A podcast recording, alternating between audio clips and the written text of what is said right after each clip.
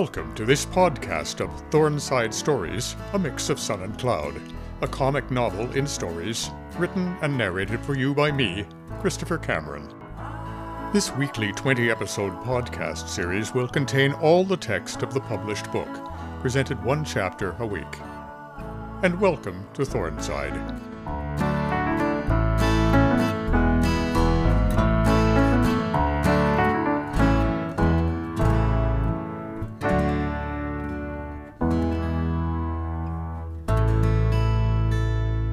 Chapter 3 Archdeacon Micklethwaite's Retirement Address It's wonderful to see how many of you have come from all over the county on a raw November evening so we can properly say farewell to one another. I am truly blessed in so many ways. And before I go any further, I'd like us all to acknowledge the fine dinner put on by the ACW tonight, helped by not a few of their husbands, I notice. The old church hall looks beautiful with all the decorations and place settings. Some folks wanted to have this retirement dinner at a fancier place like the Golf and Country Club, but I said I preferred to be here, in the church I've called home for over three decades. Special thanks to Father Bannon for acting as Master of Ceremonies, and to Julie Bannon and Mrs. Higginson for putting together the scrapbook of my most memorable and even most embarrassing moments here at St. Ninian's. I will treasure it for all the days I have left, which I hope are many. And I'd like to thank the choir and Ashley Buff for the musical entertainment while we dined. Ashley's been here almost as long as I have, and it means a lot to have him and the choir contribute to the evening. I think it was Anthony Trollope who wrote that there was no greater hardship inflicted on mankind than the necessity of listening to sermons. He goes on to say that there is no other arena in which an audience is forced to sit in absolute stillness and silence and listen to something they would rather not. Personally, I might add opera to that list, but maybe that's just me. At any rate, I'm not going to preach a sermon tonight and ruin a perfectly lovely evening. Nor, thank the Lord, am I going to sing opera. Those of you who have heard me preach over the past thirty years, and yes, I see some of you from those early days here tonight, Know that I always speak my mind. You also know that I like to tell colorful stories. This is a polite way of saying that some people have told me I need to be censored, that I don't speak the way a venerable archdeacon should speak. But since this is my night, I won't apologize for the unvenerable language in what I'm about to narrate. When you hear it, you can decide if there's any other way for it to be told. With any luck, It'll be the last time you'll have to hear any speeches from me, sacred or profane, within these walls at any rate. I don't blame you for thinking you're looking at an old man. I grew up a long time ago, and a long way from here, and the story I'm going to tell you happened a long time ago, too. Sometimes, though, it seems that everything has rushed past, that those old days really occurred just recently, and that those faraway places are just around the corner. Maybe that's what happens when you get old. The distances shrink, the connections become more obvious. I can see a couple of you nodding in agreement. Nod away, just don't nod off completely, please. I want to tell you the story of Denny Tootle and the staff of Scouter Rick. Denny and I met in the 25th Highland Boy Scout Troop, which flourished for years in the suburbs of the city I grew up in, until it died a slow but inexorable death under the advance of post 1960s cynicism. In my childhood, though, Boy Scouts were part of our middle class suburban life. I have no doubt that the organization filled in some blank spaces in the lives of many boys and young men. Most of mine, I have to admit, remained blank long after I left. I remember hearing one of the scoutmasters say that the only requirement for membership was that you had to believe in God. I hadn't yet arrived at a place where I could say I believed in anything, let alone an omnipotent, ubiquitous deity. But in those black and white days that so many seem to want to return to, it was easiest to go along. I did eventually manage to drum up enough focus and faith to achieve some kind of spiritual equilibrium and find my way into the church. Back in my teens, though, all I had was social timidity and a quiet desire not to stand out anywhere. I was not clean, athletic, dutiful, or selfless, as I was told scouts were supposed to be, and I was rarely prepared. Many people don't remember this, but the Boy Scouts were originally conceived on a pseudo military model. Each scout troop consisted of a number of patrols, as if we would be dispatched at any minute to corral and subdue some wily enemy in the Hindu Kush. In the 25th Highland, five of us called ourselves the Eagle Patrol. Me, Randy Blackstock, Bill Halsey, Pete Da Silva, and Denny Tootle. To someone who never met Denny, the best way to describe him was to say that he looked, sounded, and behaved like someone named Denny Tootle. Bulging eyes stared myopically from behind Coke bottle glasses that rested on sunken cheeks and a hooked nose, all set into a head that could only have been coaxed out of his mother with bent fireplace tongs. The head itself was balanced precariously on a neck, punctuated by a bulbous Adam's apple. Up top, periodic attempts at a brush cut always ended badly, leaving a sheaf of dirty blond hair sticking up at the back of his head. He was what would later be called a nerd. Academically brilliant, socially catastrophic, physically awkward, and the owner of a complete set of Fantastic Four comic books right from issue one. Regular school couldn't hold him. In the days when no one knew anything about computers, or wanted to, Denny was whisked off to the university to play weekly chess games with the first generation data processing behemoth they kept there. If all that wasn't enough, He'd come from England as a small child and spoke with a lisping accent. It is simply miraculous that he survived to adolescence. I liked him. Someone once called me a loser magnet, and maybe Denny was one of the reasons. When I got to know him, though, I found he could be quite fun, and we became friends. We talked for hours about books or TV shows we loved. I borrowed all his comics and read each one. He had a lot of trivial knowledge in his oddly shaped head, and I was discovering I liked to learn this sort of stuff. None of it was useful for school, of course, which made it all the more interesting. He was also a brilliant magician. He was great at card tricks, and could lift anything out of your pocket without you ever feeling it. This last point will be important to my story shortly, so keep it in your mind. He lived in the same kind of house we all did an average sized three bedroom side split bungalow on one of the streets that wove around each other to create a neighborhood. His room was filled with plastic models of planes, ships, and cars, the kind you made with airplane glue. I had often tried to make these myself, but I always got bored after I got the main pieces stuck together. I didn't have the patience for all the little finicky things the wheels, gun sights, radio antennas. Denny's models were impeccable. He painted every piece before he put the models together, something I think the instructions told you to do, although I never knew anyone else who actually did it. If I was an unlikely Boy Scout myself, Denny's participation bordered on the ridiculous. He was knock kneed and asthmatic, which left him at the sidelines of most of the boisterous games we played. He never got the hang of knot tying or tree climbing or splitting wood with a hatchet to make kindling. I never saw him successfully get a fire started out in the wild. He would usually just stand around trying not to be noticed until someone sent him to fetch water or dig a latrine or something. In those days, as part of our full kit, all Boy Scouts carried a wooden pole called a staff. The staff was mandated to be exactly five feet six inches long, so it stood taller than many of us did at that age, and just thick enough that you could get your thumb and middle finger wrapped around it. We had to make these ourselves out of branches or small trees we had cut. We stripped off the bark and after sanding the bare wood, we made marks, usually in magic marker, every foot so we could measure things with it. Each one of the top six inches was indicated individually for greater precision. The idea was that we would be prepared to use our staves in the outdoors to measure and build shelters, pole vault across rivers, or drive off wild animals, if we ever had to. The founder of the Scouts, Lord Baden Powell, had written that we could lash them together with our shoelaces to make a stretcher in case one of our chums broke his leg and needed to be carried. His lordship never told us how we were supposed to walk with no shoelaces. There are stories of heroic scouts in the French resistance during World War II defending themselves against the Nazis. I sometimes wish there were Nazis in our suburban neighborhood, so I could clobber them with my staff. Mostly, they were a pain, you had to carry your staff to scouts every week, and you had to balance it somehow if you needed both hands to do something important, like put your gloves on or sneak a comic book under your jacket at the smoke shop. It was nearly impossible to ride a bike while carrying one, unless you had a background in tournament jousting. As for running, many of us, especially Denny, ended up tripping over our staves if we had to get away from anywhere in a hurry.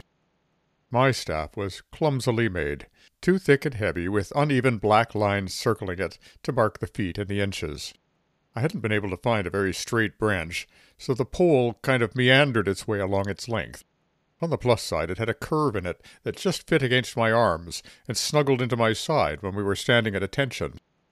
I can't envision any scenario in 21st century North American society in which a boy could carry a long, thick pole down the street without someone taking it off him and clubbing him half to death with it. But in our suburban neighborhood half a century ago, this never seemed to happen. My story begins and ends at a place called Camp Sumac.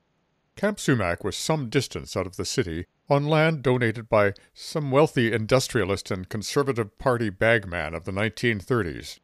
As an aside, after the episode I'm about to relate, I developed a strong distaste for wealthy Conservative Party bagmen which remains even today. We had not been to Camp Sumac before, and the way things turned out, this was the first and last time we would ever visit there. But as soon as we arrived, we could tell it was some place all right. Several steps up from what we were used to at our usual campground, Broken Brook Camp.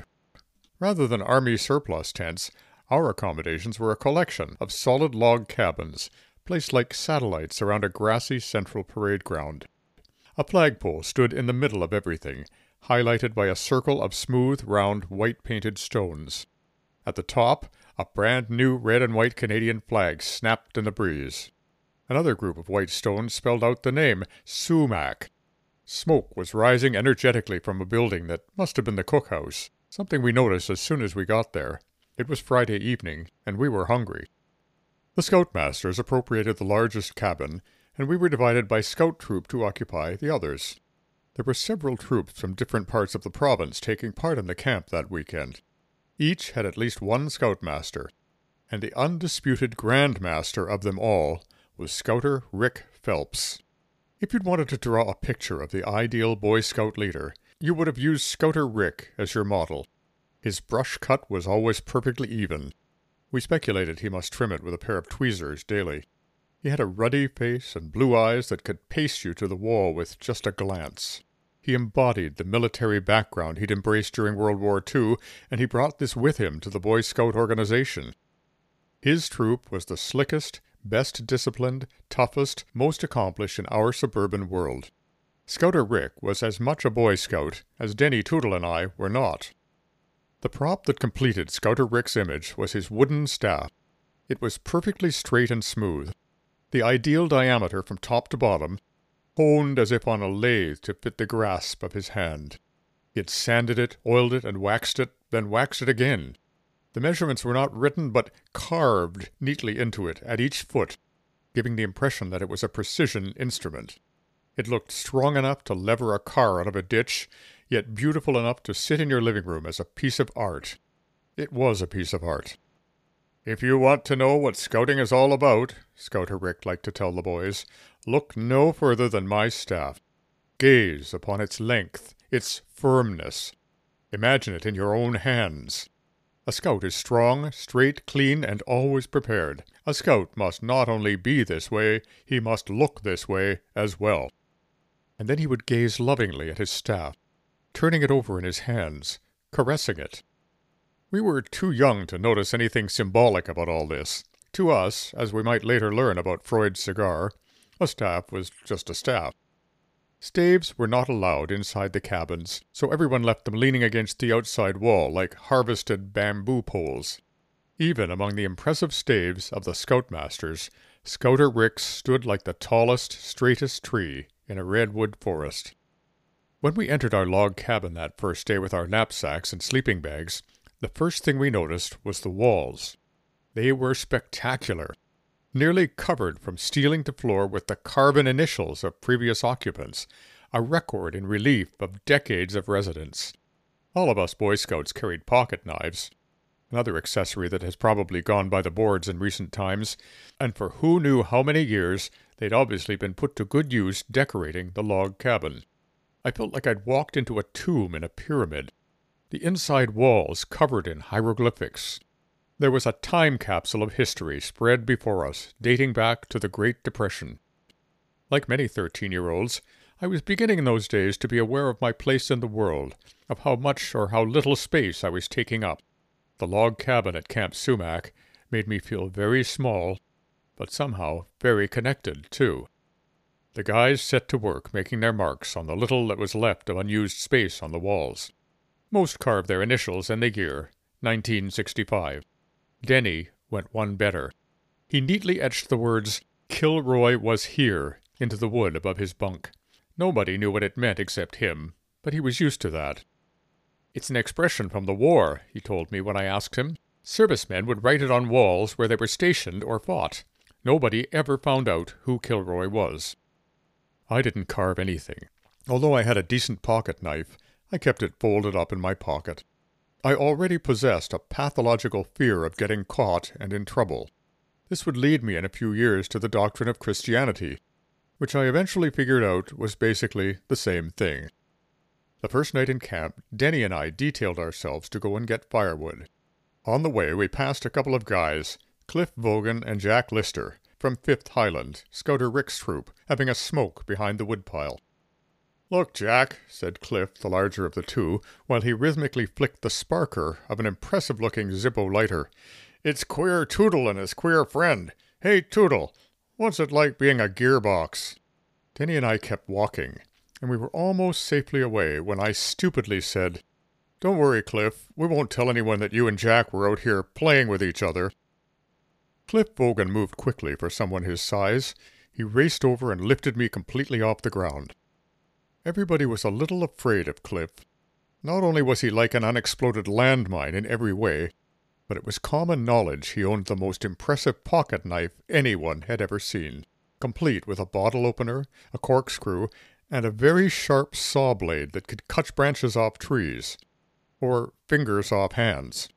You got a big mouth for a little queer, he said. Don't ya? Don't ya got a big mouth? I was inclined to agree with him. I should have just kept quiet. He just kept repeating his mantra. Don't ya got a big mouth?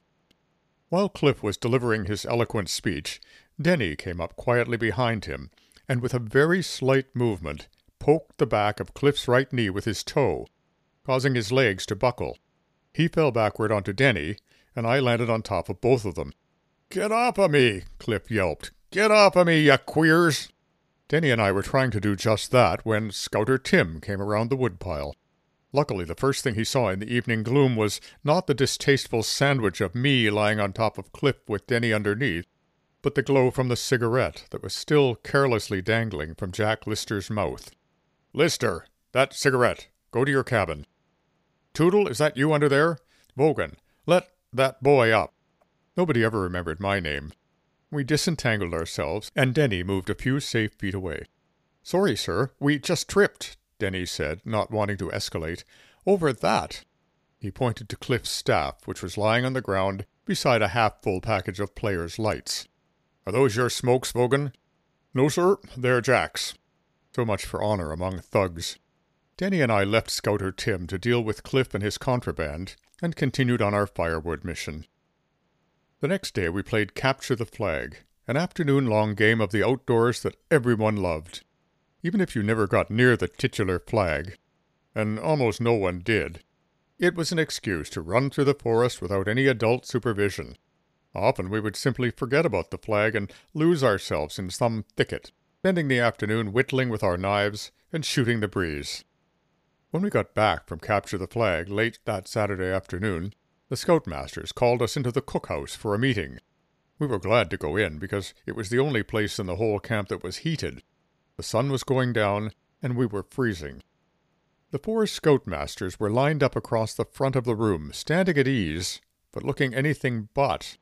We were called to attention, something that never happened at camp, except when the flag was being raised or lowered. We had no idea what was up. Scouter Rick strode front and center, keeping time with his staff. Some of you, he stopped and started again. Many of you, have seen fit to deface your cabins. We still didn't know what he was talking about. By carving your initials on the walls. This is not only disrespectful, it is strictly against the rules here at Camp Sumac. But how are we supposed to know? We protested. The walls were already covered with carved initials. That does not matter. A scout should know better without having to be told. Just because others did it does not make it right. You have vandalized the cabins. You have dishonored the troops you belong to, your fellow scouts, and the name of scouting. A fine would be levied by the camp against each offender, we were told. One dollar per letter. Those of us who had committed the crime were expected on our scout's honor to own up. As a backup to scout's honor, a search would be made for initials matching the occupants of the cabins. We remained at attention, but a smoldering resentment began to rise and fill the air. We knew it wasn't fair. They were the adults and we were the kids. They held all the cards. Although we were about to form the generation that would in the near future have told the lot of them to go piss up a rope, we hadn't crossed that social Rubicon yet. We were still on the cusp between innocence and insolence. Soon after we were dismissed, Scouter Rick entered our cabin to deal with the initial carving criminals. We stood before our bunks, as if waiting to be shot. Scouter Tim followed, carrying a clipboard. Scouter Rick walked around the cabin, banging his staff on the floor with each step. The fact that he had to look closely to distinguish our wood carving from that of the past thirty years spoke volumes about how insignificant our own damage really was. I thought you were all scouts here. Turns out you're nothing but a bunch of delinquents. He had each member of our troop point out with trembling hands their handiwork. Behind him, Scouter Tim followed, wrote something on his clipboard, the dollar amounts they would owe, presumably. I was standing at the foot of my bunk like the others, but they didn't even slow down as they passed me. I was already known as a goody. I could have carved the Song of Hiawatha in the wood above my bunk, and no one would have suspected. At that moment I wished so much to be one of them, to be able to yell and swear about the injustice of it all after the adults had left our cabin, to curse Scouter Rick for the poker up the ass tyrant he was. Scouter Rick read our minds. You want fair, he said, stroking his staff. Fair is something you go to that has rides and games and freak shows. This is the real world. Your parents will be hearing about this little escapade. The bottom of Scouter Rick's staff slammed on the floor. Suddenly he whipped it around and poked viciously at a spot on the wall just above Denny Tootle's upper bunk. Is this your little masterpiece? We all stared at the engraving of Kilroy was here. At first we were puzzled by how he could have known whose engraving it was although when we thought about it, Denny was the only one with the mental scope to have carved such a thing, and Scouter Rick knew it. You couldn't just carve your initials, eh? That's gonna cost you thirteen dollars, Tootle. Do you not charge for punctuation, sir? The staff swung around again, dangerously close to Denny's head. This is not the time to be a smartass, Tootle. You're a disgrace to your troop and to your uniform. You won't be buying any comic books for a long time. I noticed that Scouter Rick did glance quickly back to the carving on the wall to see what punctuation he'd missed. The campfire that night was cancelled. Instead, the Sunday church parade planned for the next morning was held, featuring a sermon about doing our duty to God and the Queen. We would be taken home shortly after breakfast. We crawled into our sleeping bags that night, feeling an uncomfortable combination of sheepish, rebellious, and just plain defeated.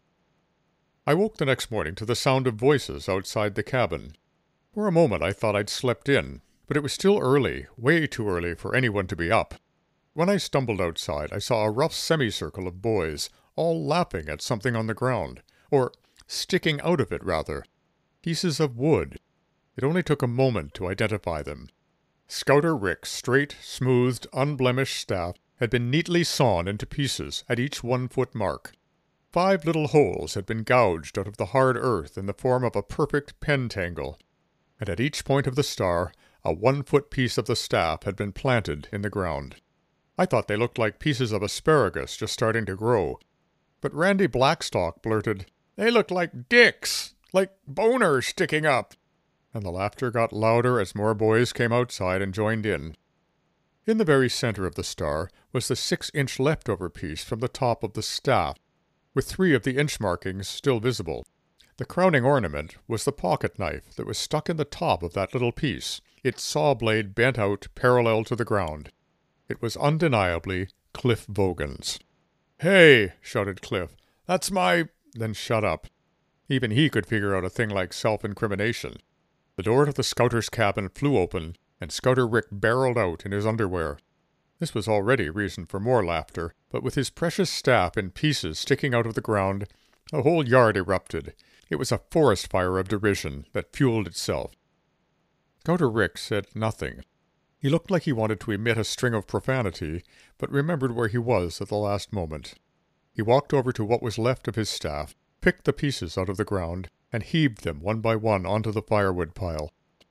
Looking straight at Cliff Vogan as he picked up the last perfectly cylindrical, sanded, and oiled piece of wood, with its markings at every inch, he extracted Cliff's knife and folded it up. Then he marched back into his cabin. I never saw him again. Later that day, as we were being driven home, I thought about all the planning and work Denny would have to have done. He must have slipped Vogan's knife out of its sheath while we were having our tussle on the ground that first night. But surely he didn't know what he was going to do with it then. So when did he get the idea? Did he sit outside in the dark for hours with his flashlight, somewhere so remote the sawing noise wouldn't be heard? slowly detaching the lengths off Scouter Rick's staff at the one foot marks, with the saw attachment on Cliff Vogan's knife, and then coming back to use the knife's blade to dig five holes exactly four inches deep, forming a perfect pentagram around the central hole. Then, finally, sticking each piece of the staff into its own hole. After the uproar and confusion of the great carving caper, my mind set off on an unexpected course. I became obsessed with figuring out the good guys and the bad guys. It was fairly clear that whoever had set the dollar per letter fine was a sadistic jerk. Even as teenagers, most of us could see what a shameless cash grab the whole thing was. Obviously, the carving of initials into wood was not the only gouging going on at Camp Sumac. In today's money, Denny Tootle was on the hook for more than fifty dollars. If they'd wanted to punish us, there were plenty of ways, garbage collection, yard cleanup, painting, floor scrubbing. But someone at Camp Sumac wanted the cash, and they basically extorted it from teenage boys. So what about the others? Scouter Rick, the other scoutmasters, Denny, Cliff Vogan, and all the knife wielding initial carvers who had just followed the pattern that had been set before them by countless others. There was a story for every one of them. No doubt the boys grew up to be men and had children of their own. I've always wondered what kind of fathers they became, what their sons learned from them. I left the Boy Scouts shortly after that. What little had been holding me there evaporated that day at Camp Sumac. I didn't make a fuss about the carving incident. I just decided the time had come to start thinking for myself a bit more. And I did. My interest in trying to figure out good from evil, right from wrong, and then trying to figure out what to do about it led me to what I ended up doing with my life. Perhaps some of you studied James Joyce's Portrait of the Artist as a young man in school. Well, I never had the kind of overwhelming religious revelations that Stephen Dedalus did. But that year I started to assemble a lot of moral questions, and I began to look for answers. This is what called me into a career in the church, and ultimately it's the reason I'm talking to you this evening. And here is the only sermonizing I'm going to do tonight. We've all met Denny Tootles, Cliff Vogans, and Scouter Ricks along our various paths. I'm sure you know some today. As you walk along those pathways, take the trouble to distinguish what you want from what is right and good, and then make your decision about what to do. Make your mark, but don't do something just because countless others have done it before you. Consider the end results of your actions and how they will affect others. Play the tape, as some people say, all the way to the end. But most of all, do not be impressed or intimidated by arbitrary measures, by appearances, by beautifully crafted baubles. Remember that you are the only one who determines your measure, your stature, your worth. And remember that everyone, no matter who they think they are, can always be cut down to size. From the bottom of my heart, thank you, and God bless. I hope you enjoyed this chapter of Thornside Stories, A Mix of Sun and Cloud, written and narrated by me, Christopher Cameron. I'll have another chapter for you next week.